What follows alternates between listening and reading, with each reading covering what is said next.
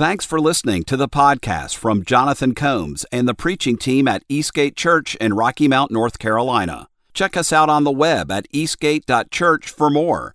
And now, here's the sermon. Good morning, church. Good to see all of you this morning. So excited to be worshiping with you. I hope that you're already feeling the Spirit of God in this place. I pray I've been praying this week that this message would uh, would find you and find you uh, encouraged, but also um, challenged because I, I, feel like we're in a constant state of growth. Uh, that's just that's who we are as believers. I think until the Lord comes again, is uh, we've got a long ways to go to look more like Jesus. Uh, maybe some of us have a little farther to go. I don't know, but I, I feel like I got a long ways, and so. Uh, as Paul once said, imitate me as I imitate Christ. I'm praying that that's the kind of believers where we are in this church. And this series, as we're going through it, we just started it last week. If you missed it, you can get caught up. You can hop online and watch Belong number one, where we talked about the idea of being confident in your faith and having assurance of salvation, really was what that was about. But today I want to talk about this idea I think that everybody's looking for. The, the thing that we really desire in this life is to find true family. Uh, to find a relationship that really, really goes stands the test of time that really stands up if, in fact eternally. And there's this interesting thing that we have uh, in christianity and that is the family of god this thing that's eternal that starts even now and most of you have been experiencing for many years this, this thing that this wild thing we do sometimes where we take care of one another better than we would our very own blood family this, this is the family of god and what we're encouraged to do this morning. So I want to talk, tell, talk to you this morning about this idea of being accepted. What does it mean to be accepted into the family of God? What does it look like to be a part of something?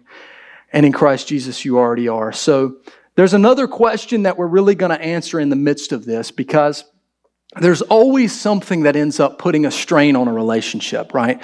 I'm, I'm almost guaranteeing every relationship you've ever had in life has had a, a tension point at some, at some point. Uh, whether it's a parent child, whether it's a spouse, whether it's a boyfriend girlfriend, there's, there's always some kind of tension moment, a conflict of sorts. And there's always this question of like, where do we go from here? Like, I can remember the first big fight I had as a married man. It was like a month in, and looking back, it was so small. But like, I, I bought something and we didn't have any money. And it was really dumb, right? It was a really, it was a small thing I bought. And what's worse, it was like a video game, y'all. I was just like, I was bored. We're both in college. And I'm like, man, could really use a new, a new game. And she thought, I called her up and I was like, how much money do we have right now? Because things have shifted over time. I'm more of the budget guy now. But at that time, I was a quite, quite a fool. But uh, I called her up, like, how much do we have? And I'm thinking, I'm calculating, all right, that's enough. that's enough to buy this. She's thinking I called her and, and was like, you know, clearly he's going to know don't buy stuff. But uh, anyway, that was a wonderful fight. In fact, it ended with me so confused that I said, do I need to call your mother? Uh, because I couldn't figure out how to solve the problem. Um, we're still married, y'all. 17 years just a couple weeks ago. I don't say really stupid stuff like that. I say new stupid stuff. So um, I'm growing. I'm trying to look more like Christ all the time. But there's always these tension points, and it happens. Guess what? It happens in your faith. It happens in your walk with Christ. If you've come to faith in Jesus, a big question arises, and it doesn't take long where you go, okay, so now what do I do when I mess up? I've come to faith, and maybe you had this notion in your head that when you came to Jesus, you'd be done with sin, like perfectly done with sin, and that would be great. That time is coming. That's what heaven is. We're not quite there yet, and so we still wrestle with our own brokenness, our flesh, the desires of our own hearts that aren't always so good. We, we wrestle with the temptations of our culture, the temptations of our world, and we wrestle against principalities that are evil and are often unseen. And so, what do we do then? What's our response when we mess up? It might really shipwreck you if you've come to faith and maybe you continue to struggle in some temptation and you can't seem to overcome it. And you might begin to ask yourself, Am I still welcome? Can I still come before a holy God? And the answer that I don't I'll explain more, but the answer is absolutely yes. Because I know this much the blood of Christ has paid for your sins, past, present, future. It's more than enough. However, there is this thing called holiness that we've been called to. And so we're going to try to blend these two notions together today to try to understand what it really means to imitate Jesus and to be a part of God's family. And so be asking yourself this question right now Are you still struggling with your own personal guilt, shame? Do you feel a constant sense of distance from God? or from others. Like there's something holding, there's something in between you. We just sang the song about a deep chasm between us. In Christ Jesus, that chasm has been filled. We, did, we, we have crossed that, that deep ravine, if you were. But sometimes in our hearts, we feel distant, and it's often because of our brokenness. Do you know these sins? These things you struggle with, they've been paid for. So, what do you do with them now? Well, here's where we're going to be today, and this is one of those really famous passages. We're in the book of First John, chapter 1. And I often take people here if they're having doubts. 1 John 1 9 is like a go to for me. If you're struggling with what to do with your own hurt, your own pain, and whether or not you're broken apart from God. And the good news today is Christ Jesus is more than enough. And so as we dig into this text, we're going to see here the Apostle John teaching the believers here that they can experience God's forgiveness and his acceptance. Not just for him, but also this sense that together they can have fellowship with one another as as a people who have been forgiven. And we can learn how to do this too. I think we're going to see three clear steps as we dig in on how to experience God's forgiveness, how to really know God's acceptance as a people. And so let's dig into the text. 1 John chapter 1 verse 3 through chapter 2 verse 2.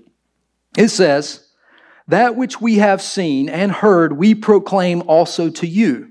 So that you too may have fellowship with us. And indeed, our fellowship is with the Father and with His Son, Jesus Christ. And we are writing these things so that our joy may be complete.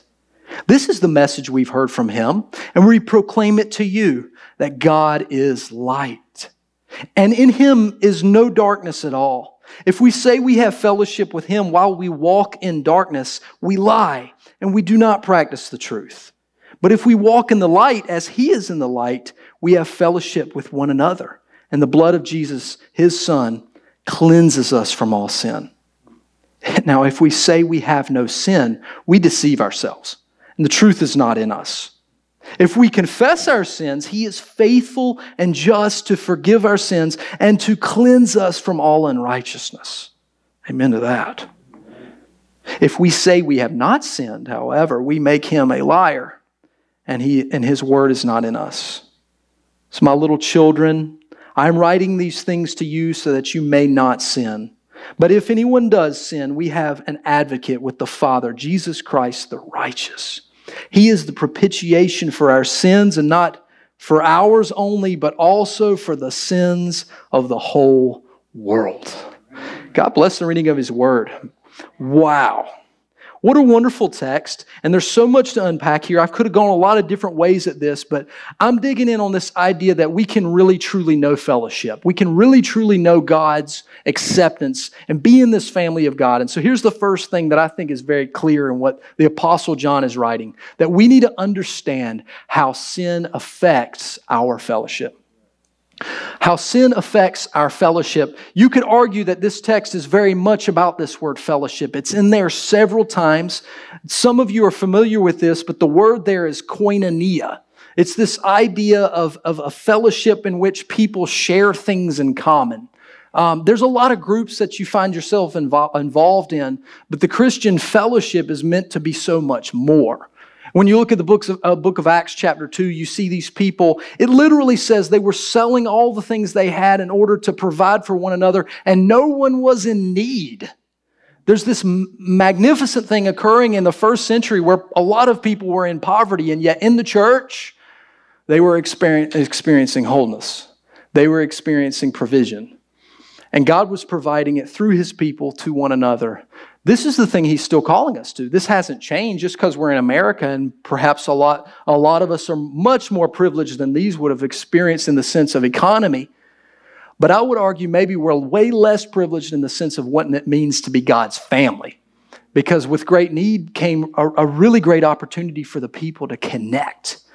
And so, this is what's occurring here then, and what he's calling us to now this kind of fellowship where people share all things in common. That is their faith, their life, it's more than Sunday mornings. It's more even small groups won't solve this. We pitch this all the time here. Life on life discipleship's not this is this is one-on-one. These are my buddies, these are my friends. I spend my life with these kinds of people. And when I have a problem, I know who to call. I call one of those people that's sitting near me in this church. Maybe several of them. That's God's family. I know who I can count on. It says several times here fellowship. Then it goes on and he paints this picture of, of these several, there's five of them, in fact. There's a sixth at the end, but there's five if then statements right here in the middle. And this, this idea he's painting that God is all light. Now, that's a weird thing to say. God is light. But to understand here, this is this biblical kind of terminology that has showed up really all the way back to Genesis chapter 1.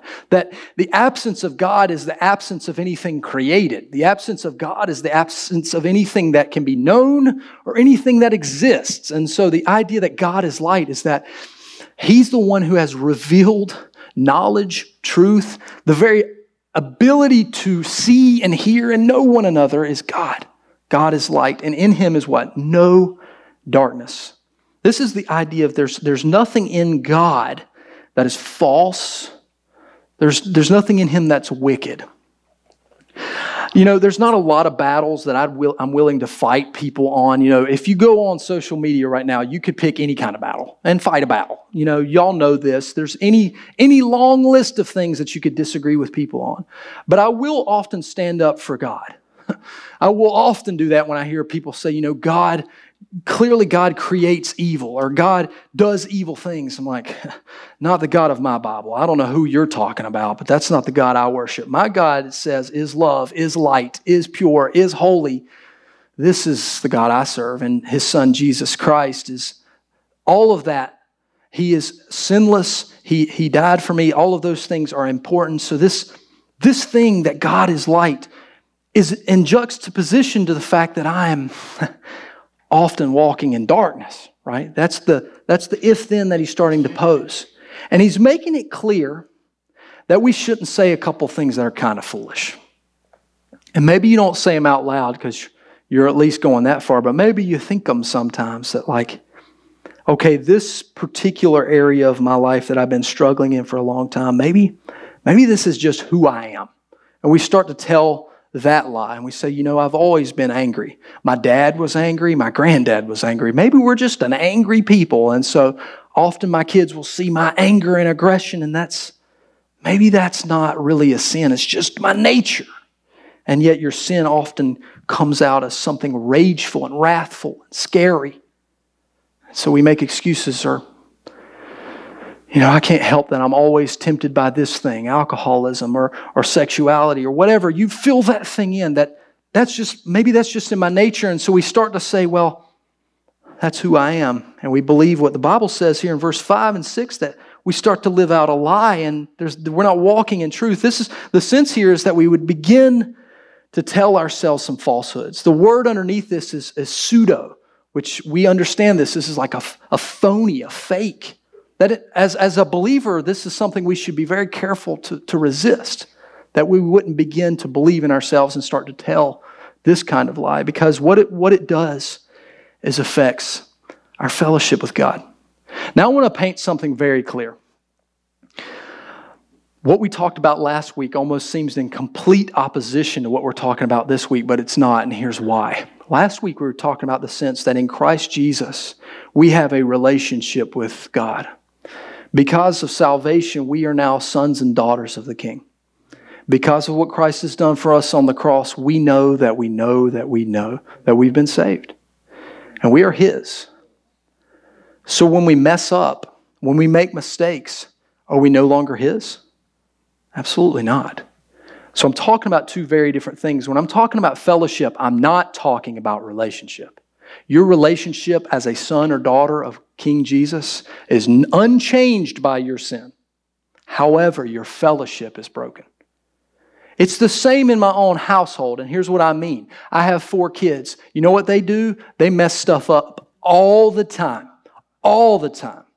And they know, I'm not just talking about an impulsive, they made a mistake. I'm talking about a willful disobedience. They've heard mom and dad say, do not do that, and they do it anyways because it's fun in their heads or whatever. I have told my kids, and this might seem petty to you, but it's starting to unnerve me.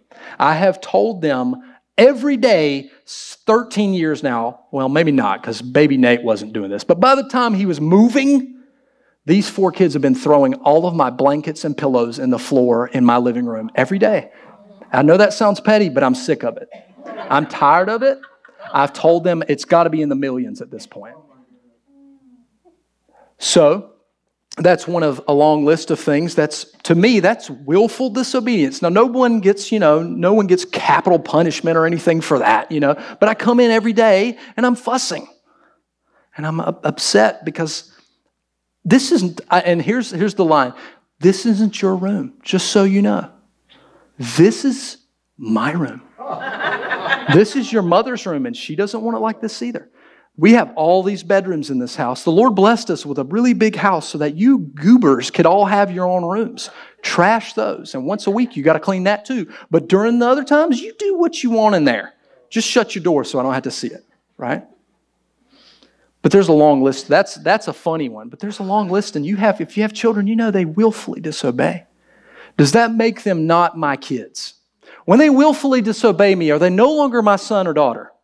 Absolutely not. They will always be my son or daughter. It's the same is true in Christ Jesus. Because of his payment and my faith in him, my relationship as his son goes unchanged. However, when my kids are disobedient to me, we're frustrated. I'm upset with them. And they're in a position of guilt or shame, even. So something has to change, or we remain in broken fellowship. And so often, because I'm an adult and they're not, often I have to come the distance and restore the fellowship. And I'll have you know this God is doing that too. God has come quite a distance. You know what He does for me? This thing that some of you dislike, but I love it. It's called conviction. This thing where the Holy Spirit of God, the Bible says He convicts the heart. Why does He do it? Because He wants me to feel bad? Absolutely not. He does it because He wants me to come back. He's, he's wanting me to long, like the prodigal son, to come back to the Father where things are better and I don't have to eat pig slop anymore. I can come back and be restored as a son. I never stopped being that son, but I have, in my disobedience, broken our fellowship. And that's what he longs for. So let me not make this statement and say, oh, well, what I'm doing over here is fine. This is who I am. I can walk this path. No, John says, you're walking out a lie, my friend. The truth's not in you. Instead, come back to the truth. So that what? In verse 7, it says, so you can be cleansed. This word katharizo, it's where we get this idea of catharsis. It's this idea that you would receive relief, that you almost purge the pain out. This is what God does when we come to Him with our brokenness. He purifies the heart, He cleanses it. This is that big difference between relationship and fellowship. And I got to tell you, church, I want to be in right fellowship too. It's not enough for me to simply be a son because God just has so much more. He's designed me uniquely. He knows, he knows what He wants for me better than anyone else, certainly better than myself. I want to know Him beyond measure. And I wonder, church, I'm just not sure we're going to fully grasp what it means to be believers in Christ until we want to really know Jesus. I mean, until we really want to walk with Him in a way that goes priority wise above everything else. It doesn't mean you start to say all this other stuff doesn't matter. It matters. Being a husband, being a wife, it matters. Being a parent, it matters. Working, it matters. Having a good career, it all matters. But priority wise, I want to know Christ and I want to be like Him. And I'm going to do a whole lot better at all those other priorities if I'll do that one. And yet I struggle with that so much. And I know you do too, friend. It's not my goal to belittle you, but rather to encourage you that we're in this walk together and that we can be more and more like Christ every day John chapter 1, it says, To all who did receive him, who believed in his name, he gave the right to become children of God. This is where we are, and we can have right fellowship. Yet unconfessed sin hinders that. This is what the psalmist wrote Psalm 32. When I refused to confess my sin, my body wasted away, and I groaned all day long. Day and night, your hand of discipline was heavy on me. My strength evaporated like water in the summer heat. Finally, I confessed all my sins to you and stopped trying to hide my guilt. And I said to myself, I will confess my rebellion to the Lord, and you forgave me. And my guilt is gone. Look, this isn't rocket science, church. You have, I can almost guarantee you, in some point in your life, you have done someone else wrong. And you knew in your heart you needed to apologize. I, I, I, could honestly say, I think all of you have done this. If you haven't, wow. But I, am pretty sure all of us have wronged somebody, even if it was unintentionally, we've done it. And we knew in our heart, this isn't going to be right until I apologize. We do this all the time with God the Father. And that feeling of conviction is good if used properly. Confession then leads us to this place where we feel the weight lifted. Now, this is kind of unpopular, I get it.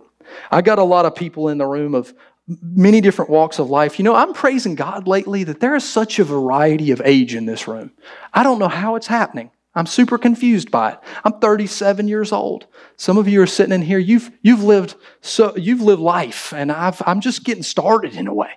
And yet here you are. And then I've got people younger than me. There's I think it's a beautiful heavenly kind of thing that's occurring here. But I'm recognizing something that we're all coming perhaps from very different mindsets, very different worldviews. Things have greatly shifted just in the last five years. And so, this idea of a biblical worldview is greatly diminished. There's not many from my generation, and certainly ones to follow me, that would, would say they truly have a biblical worldview. Oftentimes, what you'll find nowadays is people will look through the lens of some piece, some aspect of culture, and they'll look at the Bible through that lens.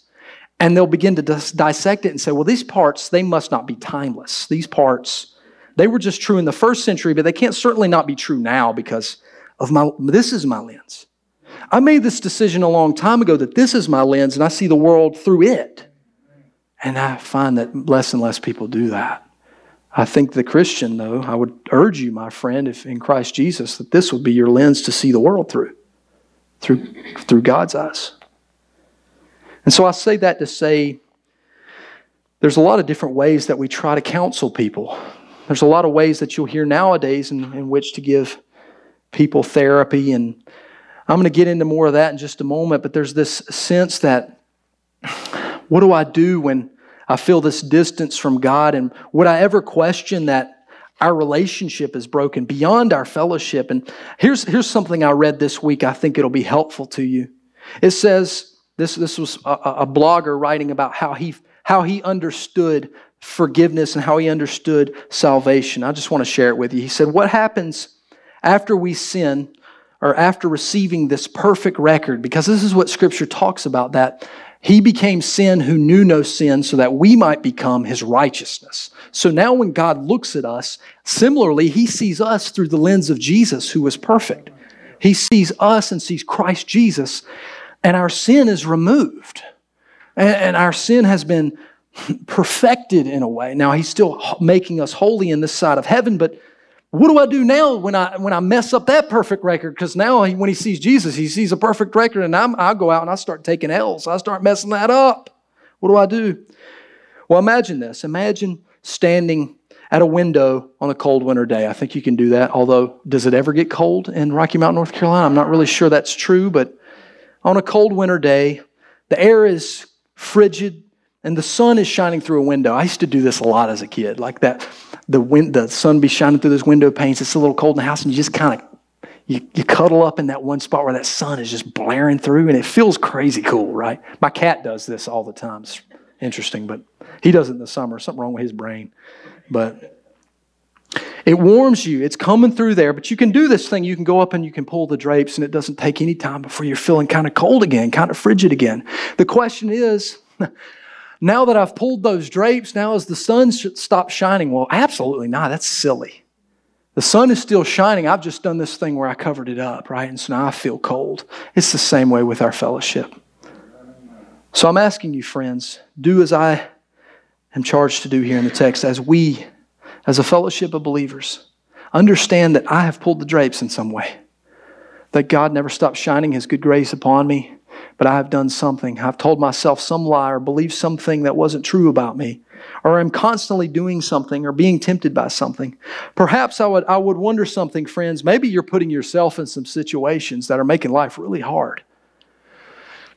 Maybe there's certain things you do. Here's one that I, I attempt to do less and less. I found that when I stay up late at night, everybody else has gone to bed. That's when I start thinking the craziest thoughts and start getting tempted by the craziest things. And so it is better for me, friends, to go to bed. My wife stays up late as it is. What am I still doing up? That woman's up until 11:30 midnight most nights. And y'all are thinking, that's pretty late. Some of you are like, ain't nothing, man. I'll be up till 1, 2 a.m. and I got to get up at 6 or 7. What am I doing? And that's when I'm tempted to do evil or think evil. And so let's maybe not put myself in that situation. Maybe go to bed. That's better for me anyway. Some of you are doing things more rash. You struggle with alcoholism, but you keep going to those parties. Well, buddy, maybe don't. Maybe don't go. You can hang out with those friends somewhere else. If they really love you, man, they won't, they won't bring you into such temptation. Think about where you're most hindered and maybe avoid it. That's why the Bible often says, flee from these things. It says, flee from sexual immorality, resist these things. So that way I don't pull the drapes on a good God who's showing me all this grace. Here's the second. Understand certainly how sin has affected your fellowship, but here's the second step. Experience forgiveness from sin through confession. So it happens. Sometimes I pull the drapes. Sometimes I make mistakes. Sometimes I break fellowship with a holy and heavenly God, and yet He has given me a way of restoration. This is amazing. He's done this between humans. We can experience this too in relationship. We don't have to live in broken fellowship. Y'all understand this, right? You, you don't have to be mad at that person that's sitting a few, a few seats down from you if you are right. You guys can restore fellowship by the Holy Spirit. You can do it. But even better than that, you don't have to stay in this position of guilt or shame or whatever it is you're experiencing that makes you feel distant from a holy God. No, he says in verse 9, one of the greatest things in Scripture, I think, in verse 9, he says, He is faithful and just to forgive and to cleanse. That a holy God would respond to our act of confession like that. I'm having a hard time getting tired of that. I'm having a hard time. I talked about this last week. I wish more and more I would think about how awesome it is that I get to go in the Holy of Holies, that I get to peer behind the curtain and be at the feet of, of God Himself, that He's given me that kind of access. Shame on us for ever being tired of that. But this other thing where I mess up and I do sometimes, and the Bible teaches here that it doesn't have to be so, but when it does happen, that my act of confession would so restore me is baffling. And that God isn't like a human. Yeah, we're made in the image of God, sure, but He's not like me. You know what? I have this problem. I can forgive you, but I have a real hard time letting it go. I'll say, okay, you know, I understand, you know, you messed up. I forgive you that. But in my heart, am I really going to trust you to do that again? This is, this is what causes such strain and relationships and, and marriages, and if there's infidelity or something like that, we've you can see restoration, you can see forgiveness, but it takes a long time to get the trust back. Do I really know where he is? Do I really know where she's going tonight? Do I really know what those texts are? You know, you, there's fears and stuff, and there's so many aspects of life like that where, yeah, we forgive, but do we do we still trust that person? Do we really give them, do we really bring them back in the circle? And yet that's not God. He forgives and restores. The prodigal son story is, is a whole lot about God. He comes back saying, Just let me be a servant. And he says, No, put a cloak on him, put his ring back on, welcome home, son, go back to doing son stuff. And he says the same thing to me and you. No matter how deep and dark we may feel we've gone, we come back and says, "No, my friend. You're a daughter, you're a son. Start acting like it again. Start acting like you're one of the princes and princesses of the kingdom of God. You don't have to stay there anymore. That is a kind of forgiveness that is often not seen on this side of heaven, but in Christ Jesus, it is so. And I pray you don't forget it, and I pray you don't overlook it. You don't have to stay. It's so crazy that we stay in this state of where is God? Why do I feel distant? Why, is I, why does my life feel so heavy? And yet, confession isn't number one. I don't know what happens to us, but it happens to most of us where we don't come to the Father at His feet saying, Look what I've done. Free me of this guilt that is unnecessary.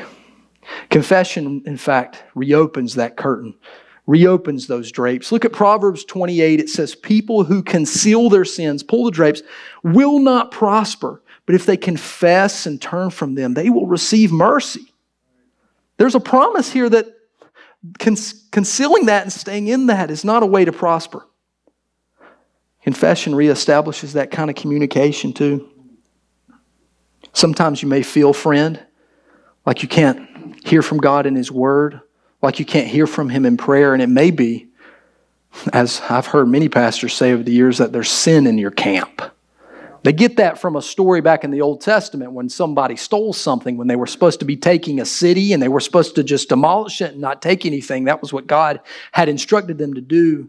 And I think it was Achan. Achan was the one who took the, the thing and then they started losing battles and that's where that old saying comes from. You've got sin in your camp. That's because he had taken things God had told him not to do. And it caused the people to no longer be following after God's will. And so he no longer was blessing their, their walk. And in a similar way, this happens to us as believers in that we feel that distance and all that, but it's because there's sin in our camp. And if we would lift that up, all of a sudden the word becomes alive again and the prayer I start hearing again. But there's something, the Father's like, and, and, okay, there it is. Whew. All right, let's get past that now. Let's go back into restored relationship. Now, modern therapy things, and I did some research this week. Y'all probably think I'm weird, but I am constantly trying to grow, like as a counselor too. I, I would say it's not necessarily my strength. Um, I, I, prefer studying the Word and preaching the Word. These are things I truly, truly enjoy. Counseling, I will say, often it feels defeating because a lot of times people have a long ways to go before they're really right with God or right with others. And it, it, may take months, years before you really see victory in their life, and it's really hard work. And God bless you if this is kind of the work you do all the time. But and I do it quite often. But I'm trying to grow in this field a lot, and so there are there are therapies and there are different methods out there that are helpful, even if they're not necessarily biblical. They can still be a great help, and that's kind of the way my my my approach to counseling is Bible, and let that inform these other methodologies. And if they fit, they might be useful. That's kind of my method, and there's a lot of methods out there, but I've found that there's some therapies out there lately that I, I think in the end can't fix it. And the reason they can't fix it is because this thing called guilt and shame that often we experience because of wrongdoing or because of wrong lifestyle or the way we think isn't quite right. There's these kinds of therapies out there that are trying to help you convince you that you shouldn't feel guilty, that you shouldn't feel this, this feeling of shame and guilt you have. Let me help you to remove that. And it's kind of like, I just did this the other day, shoveling, and it, it hurts a little bit. It's kind of like looking at that blister there and going, well, you know, that's not really so bad. That's not really so much of a problem. And, you can keep on shoveling in a, in, a, in a wrong way. Like as soon as I showed some of you this morning, you were like, why didn't you wear gloves? Because I'm an idiot. Like, duh. Um, no, it's because I, I, don't like, it's, I'm not as dex, I don't like the dexterity of gloves, whatever. And then I ended up with this. But you know what will happen to me if I keep living this way and keep shoveling this way? I'm just going to get these blisters over and over and over again. And, and I can look at this and say, well, okay, I don't really have these blisters. I'm okay. I'm going to be all right. And then I go out and I shovel this way again tomorrow and make it way worse. Here's an unpopular thing. Y'all are going to love this. I can't wait. Maybe we feel guilty because we're guilty. Maybe, maybe I'm actually made in the image of God and He made me well. I'm fearfully and wonderfully made. And those feelings I have are from Him. He made me with a, a good brain. He made you and I with a good, a good body, a good brain that reacts to things, that knows, okay, you screwed up. Let's go ahead and put a, a layer of this weird water thing swelled up right there. Y'all know what I'm talking about. It's like, oh my God. But that's my body, fearfully and wonderfully made, starting to try to heal itself and protect itself. It put this bubble out. It's like, stop touching this. That's what my body was telling me. And maybe the fact that I feel distant to God, maybe the fact that I feel like something's not right with me is because something's not right with me. And the best thing, a, a, person who really loves me will say, Hey, Jonathan, something's not right with you. But I have great news Christ loves you and has forgiven you of those things. Because you know what I also read as I did this study is that pent up guilt is one of the major, one of the probably number one cause of clinical depression. People have a strong sense of guilt, and these therapies aren't really working. Why? Because there's actually a problem, and Christ can solve it. But we don't go there. Instead, denial is an option. In fact, it makes it worse. Friends, I want to share a couple of things with you today, a couple of things to consider. That there are two sources of guilt. And guilt is a word we often try to run from as Christians and we try to move away from. But, but guilt in the sense of Holy Spirit conviction is good. It restores your fellowship with a holy God. So don't look at it as necessarily bad, but it could be. So here's a couple of things I want you to know. When God convicts, when you feel a sense of conviction, here's a few things you'll know are true. When God convicts you, He's specific about the sin. You'll know He'll point right at it. For me, I don't know what He does for you. For me, He digs His finger in it. Says, You feel that? That's what it is. Let's talk about it. And I got to do my part and talk about it. Confession is what that is. He's specific. When God convicts me of sin, I know this He's already forgiven me of it. So he's specific about it, but I know he's already forgiven me of it. And I also know when God convicts me of, of sin, he will immediately restore my fellowship. And I also know that the feelings of guilt I've been feeling will immediately be relieved, they'll be lifted. So, what do I do? What's my response when God convicts? Confess and be restored. Confess and be restored. Thank God for having forgiven you. Trust Him some of these things you have as an ongoing battle, these are temptations perhaps, things that you struggle with a long time. Continue to trust Him all the more. He has the power to overcome them, no doubt. It's small matters to Him that He would give you that type of power and encouragement. There's also, though, there are false feelings of guilt, friends. If I'm having false feelings of guilt, this is probably true. My feelings of guilt are vague and unspecific. I think I know when this happens. This happens when you've already confessed this thing, but you still feel shame. You still feel guilty. Maybe, maybe I'll give an example, and this isn't specific to anybody, but like maybe you've been through a divorce in your past.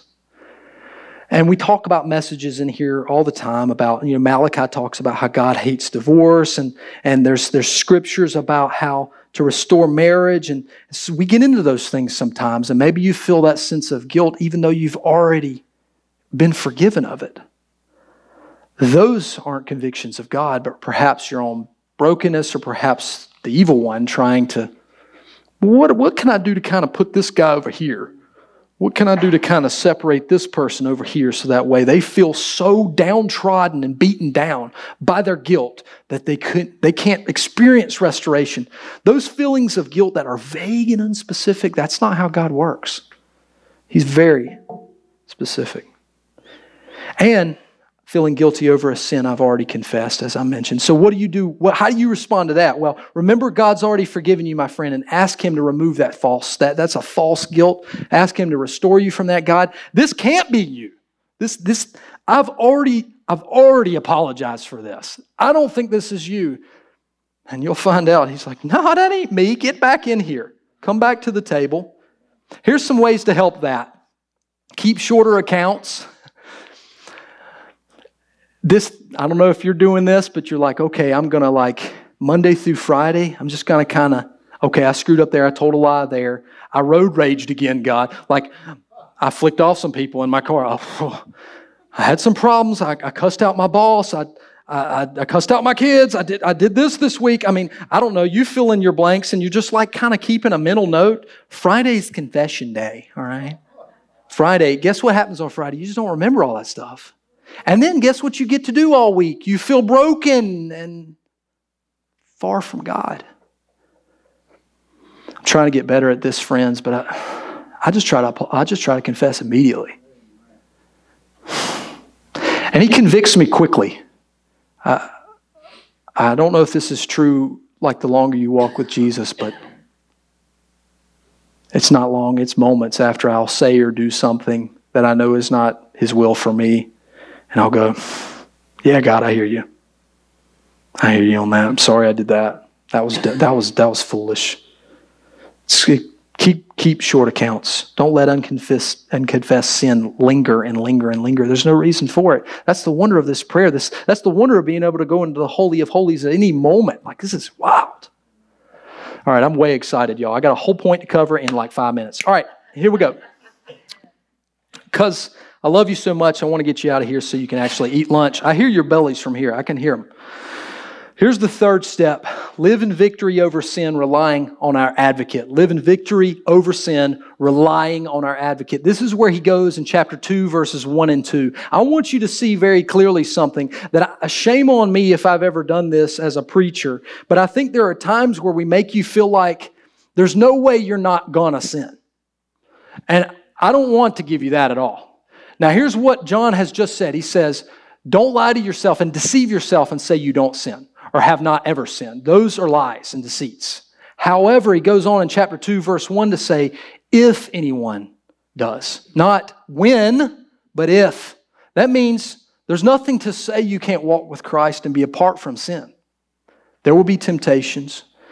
Most likely, you're going to have failings, but it doesn't have to be that way. So I don't want to pose something that you can be perfected. There's a whole theology I could get into about perfectibility, we ain't got time for that. If you want to know more, I love talking about stuff like that. I'm, I don't believe in perfectibility on this side of heaven.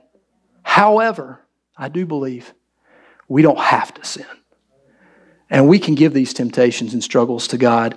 I think what he's pointing to here is actually a huge help. This is the reason he ends verse 1 by saying, We have an advocate, Jesus Christ the righteous. That means we're not walking alone. This word advocate is per- parakletos. It's the word we see in, in the New Testament, normally describing the Holy Spirit of God. Here he says that Christ is also that advocate, the righteous.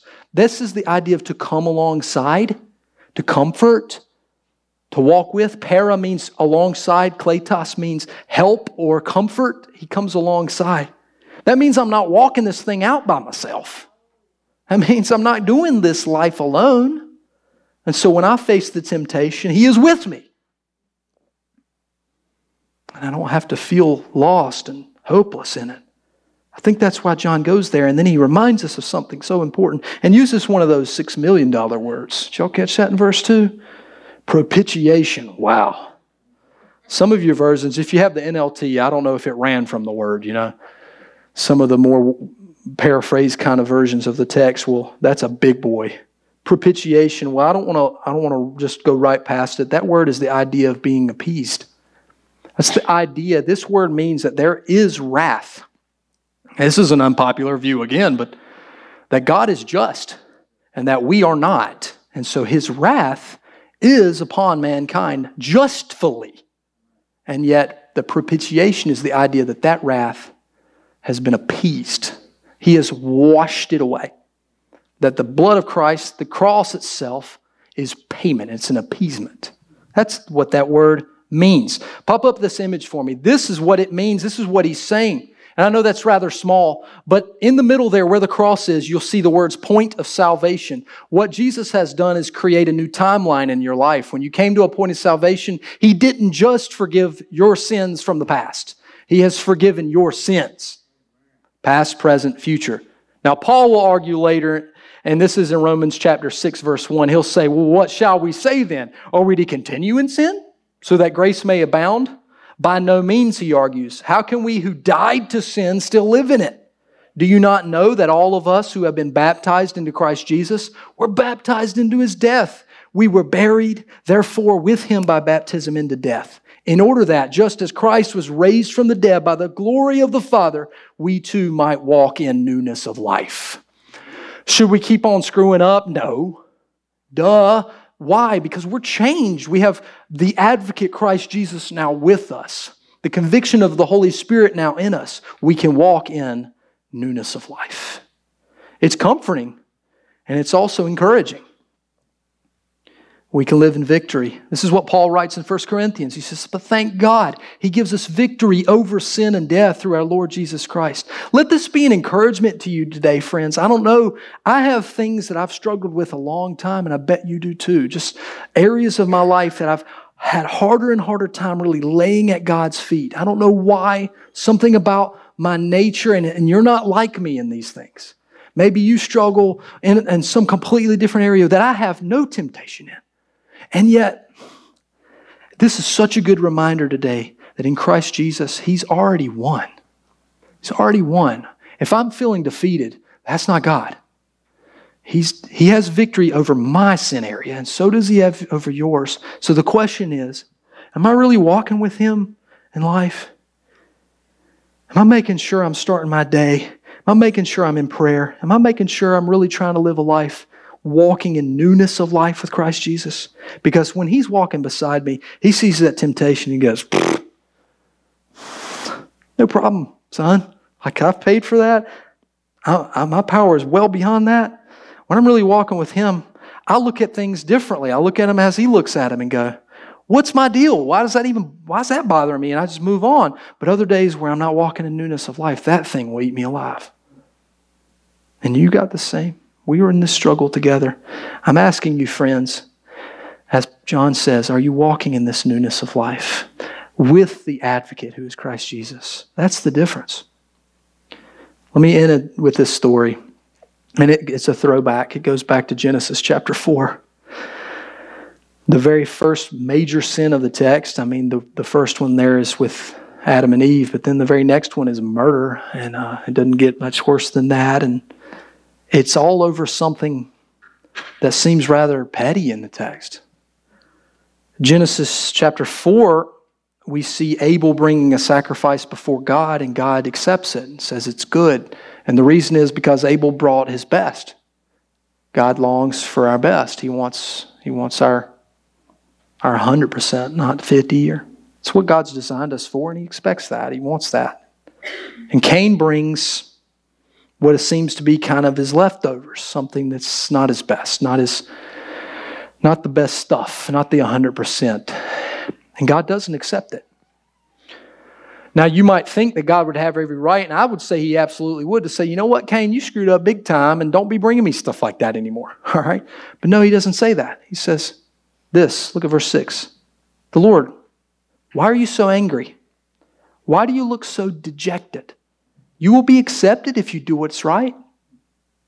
But if you refuse to do what is right, then watch out. Sin is crouching at the door, eager to control you. But you must submit it, subdue it, and be its master. His sin problem began with this really small kind of thing, but it was worse. The sin problem was way deeper, and that's often what we wrestle with is that sin is crouching at the door. And the question is, Will we come with this ease, this ease that He gives us in Christ Jesus? That if you'll come with confession, and won't you be accepted? Won't you? If you bring me, you, all of you, won't you be accepted? Absolutely. Friends, you can experience God's fellowship. It doesn't have to remain broken. You don't have to be separated from Him. It's unnecessary. You're doing it on your own. And it doesn't have to be that way. He has paid the price, He has come the distance. And I'm asking, by the power of the Holy Spirit, do you understand just how sin has separated you? You can experience forgiveness and, and confession, and you can live out victory over your sin in Christ Jesus. I hope you feel encouraged and challenged today. Let's pray together. Heavenly Father, can you do the work right now that only you can do and help and stir our hearts in the right direction? For me, when I read this message, it does something particular. It makes me have a sense uh, of, of repentance. It makes me, it reminds me that, okay, there's some things that perhaps I'm sweeping under the rug. There's some things in my life, perhaps, that I'm not taking seriously like you take them seriously, and it's caused a strain in our fellowship at times. And Lord, I'm recognizing those things now. That's, that's what the scripture is doing in my heart. But I'm prayerful today that you are moving it and stirring it in a way that you desire for each and every one of us in this room. I recognize perhaps you've come today, my friend, and you've heard this message, and maybe you feel a sense that God is bringing you to Himself. That this idea of forgiveness and fellowship and being part of the family of God sounds incredible. And you know in your heart in this moment, you've not made a confession, first of faith, and certainly not a confession of your ongoing brokenness. And these are things you can take care of right now. That there's nothing hindering your point of faith this moment where you finally break the tension with a heavenly God, a holy Father, you can break that tension right now. If you feel the Lord pulling you towards Himself, I would ask you, my friend, would you pray with me? A simple prayer of confession. It says in the book of Romans, chapter 10, that if we would confess with our mouth that Jesus is Lord and believe in our heart that God raised Him from the dead, we will be saved. And I'm prayerful today, friend, that you've come in here and you're, you're, you're ready to say that. You're ready to start a new journey with a heavenly God who is ready to set your life on a, on a better course, on the course He's designed you for. If that's you, pray with me these words Jesus, I believe that you are Lord of my life. What that means to me is that you're in charge, you are king, and I'm putting you on the throne today. I've been running the show, Lord. I've been doing things my way, and I recognize something's not right. There is something missing. I keep going the wrong way. I keep struggling with the same kinds of things. God, would you restore me now? I believe this morning that Jesus, you died on the cross for my sin, my guilt, my shame. I now lay at your feet there. And God, I believe that you raised Jesus Christ from the dead. I believe in the cross and the resurrection, and that gives me hope today and renewed life. So, God, now I'm asking, would you guide my steps? Set me on the course you desire for me. And help me to experience this ongoing restoration. That the things I've fought, the battles I've lost, Lord, you would begin to mend those things. Dear friend, if you just prayed that with me, welcome to the family of God. I know this confidently. You are accepted. And that verse says he paid for the sins of the whole world. He's paid for yours. And your faith has made you new. Your faith has given you new life in Christ Jesus. And we're praying right along with you those same words God, would you restore us in our brokenness?